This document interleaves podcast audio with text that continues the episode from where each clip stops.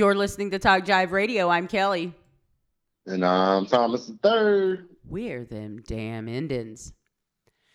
So I saw this uh, 2020 episode. Of course, I have to go to sleep to uh, Dateline in 2020 and story of stories of serial killers and murder and abuse and whatever. it's relaxing to me.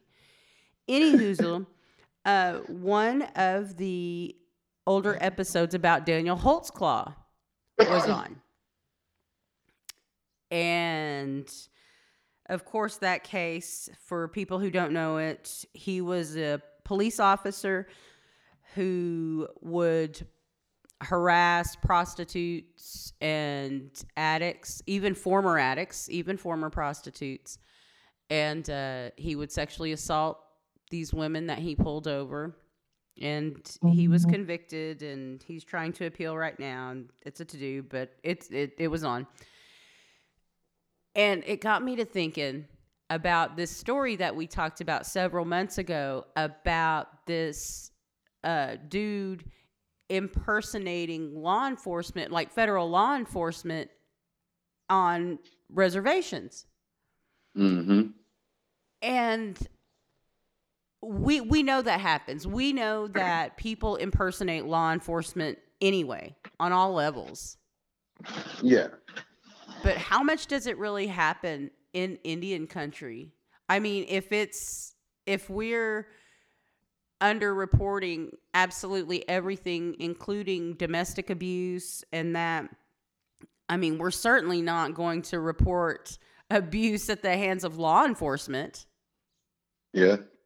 Who do we who do we tell? Yeah, that's a that's a tough one because Indians are we're we're automatically leery of anybody with the with the uniform. Um, and and the thing is, like, like you don't you you don't have to have a certain uniform. You don't really even have to impersonate any law enforcement division in particular to get a reaction. Especially, as long as you can, as long as you can flash a little badge, and you, you know, you look like you might be from some kind of something or another. You might, you know, be somebody you need to talk to. And I mean, this is how they can get information. They can do they can do all kind of crazy stuff. You know. It's, well, not only with a badge, but if you've got a gun, if you've got a gun yeah. on your hip, you know, and not to mention your badge. Yeah, I'm gonna look at your badge, but I'm gonna make sure I can see your gun in my peripherals. yeah. I am watching that that firearm. yeah, definitely. I mean, but yeah, I mean, you can you can do all kind of you know get people in all kind of situations just by that perceived power, that perceived authority. And like I said, you know, Indians we're we're in a unique position that it could be several different types of law enforcement that are coming to you to talk to you because it could be BIA, it could be local, it could be county, it could be FBI, it could be, you know, plain clothes. There's just there's it's it's crazy, man. Well, and when you think about the lack of law enforcement officers in Southwest Oklahoma, and that's not a jab at them. There's like what six of them to cover the entirety of Southwest Oklahoma. Yeah, that's a great deal of land, folks. That's I mean, that's like almost like the corner the northeast corner of the United States. yeah, I mean it, and it's empty it's, land. It's like yes. you know, it's, it's a lot of a lot of space in between. Um but yeah, I mean it, it's it's crazy because we have to deal with so many different levels of law enforcement. I mean, it gives it gives you the chance to be able to impersonate any type of law enforcement. I mean, well, and how many like people? Said, how many people really look at badges that that close when they're flashed? You know. And how fast are they being flashed? Yeah. Is that an intentional thing? I want your badge number. And then you get knocked out. yeah. Be it by an actual law enforcement officer or not, or an impersonator. Um, but you know, it's like I said, there's not that many law enforcement officers in Southwest Oklahoma on the BIA side. So how easy would it be for like somebody who's got some kind of political nefarious scheme, politically nefarious scheme to dress up some of, you know, some tribal members or whatever with outfit them with tribal law enforcement gear or BIA law enforcement gear or whatever and go down and shake down citizens and the citizens really wouldn't know any different. Yeah. Yeah, I mean, and, and it's been it's been done before, and and you know you have a lot of tribes now who have their own police force, and you know depending on the tribe and how much power the actual tribal leadership has over the police force, they can they can be using them as an intimidation factor. You know, paying off cops isn't just exclusive to uh, to white America. You know what I mean? Like, yeah, I don't know. It's it's crazy. Yes, there are such things as tribal militias. Oh yeah, uh, those I think they were called the goon the goon squad yes. or something like that. That was up in uh, I think South Dakota or North Dakota or one of those uh, one of those reservations up there. But it was basically uh, this this tribal leaders kind of henchman. I guess did all his his kind of his dirty work, right? But that's not new. I mean, when you really yeah. think about it, even even if somebody's not roughing somebody up, there's still ways to threaten and intimidate people. I mean, just think about what we do here. And we greatly appreciate folks listening to us and interacting with us on social media. But we absolutely realize that there are a lot of people that cannot talk about such things. And we oh, know oh, yeah. that a lot of people would lose their jobs would subject themselves to maybe some harassment for talking yeah. about the things that we talk about. Because it is happening on the local level, folks. Don't don't kid yourself and pretend like all of that stuff isn't happening right here in Oklahoma, in Southwest Oklahoma, because it is. Absolutely. Well, and so I wonder how would you report that?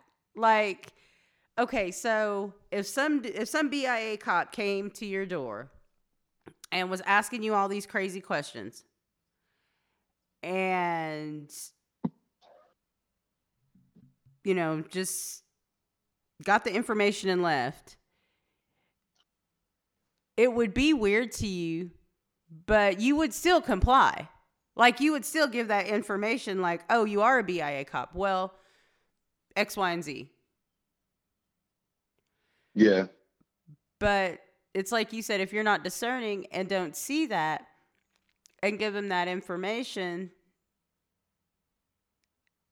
and they go and do something awful, like who do you go to? Because you already think it's the BIA cops, and we're just using that as, as an example. It could be any agency, yeah. but like you're not going to report it to them. Do you? No. I guess we would call the FBI. Yeah, I mean, there, there. Theoretically, there should always be something higher, but whenever you're talking about like like if we were talking about like tribal cops, I don't know what who has authority over tribal cops. You know, like be the FBI. The FBI is the law enforcement supreme over Indians. So. Law enforcement supreme. That's the rumor. but yeah, I would think that that would be who we would have to call uh, for something like that because, and you don't know who's involved. That's the thing. And again, not just BIA, but all law enforcement agencies. You don't know who's connected to who. You don't know if this is a concerted effort. You don't know who's involved. Yeah.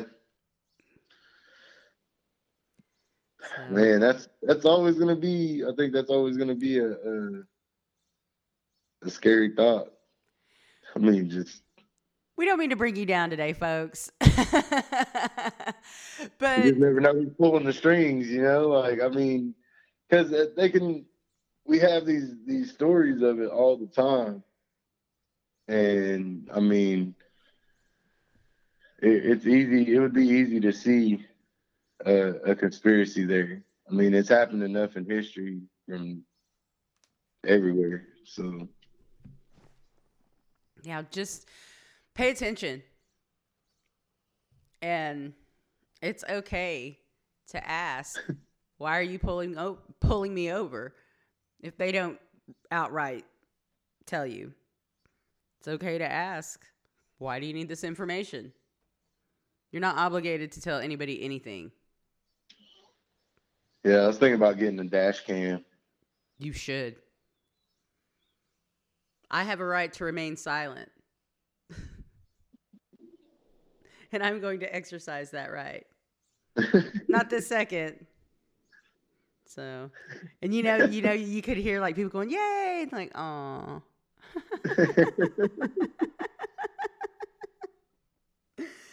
Whatever. It's Thursday, getting ready for the weekend. It'd be a beautiful day if it weren't for these 80 mile an hour wind gusts that we're having here. Man, yeah, it got pretty windy last night. Yeah, 80 miles an hour, folks.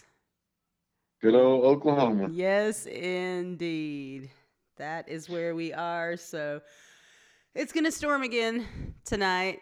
So get out there and enjoy your windy day because we got more rain.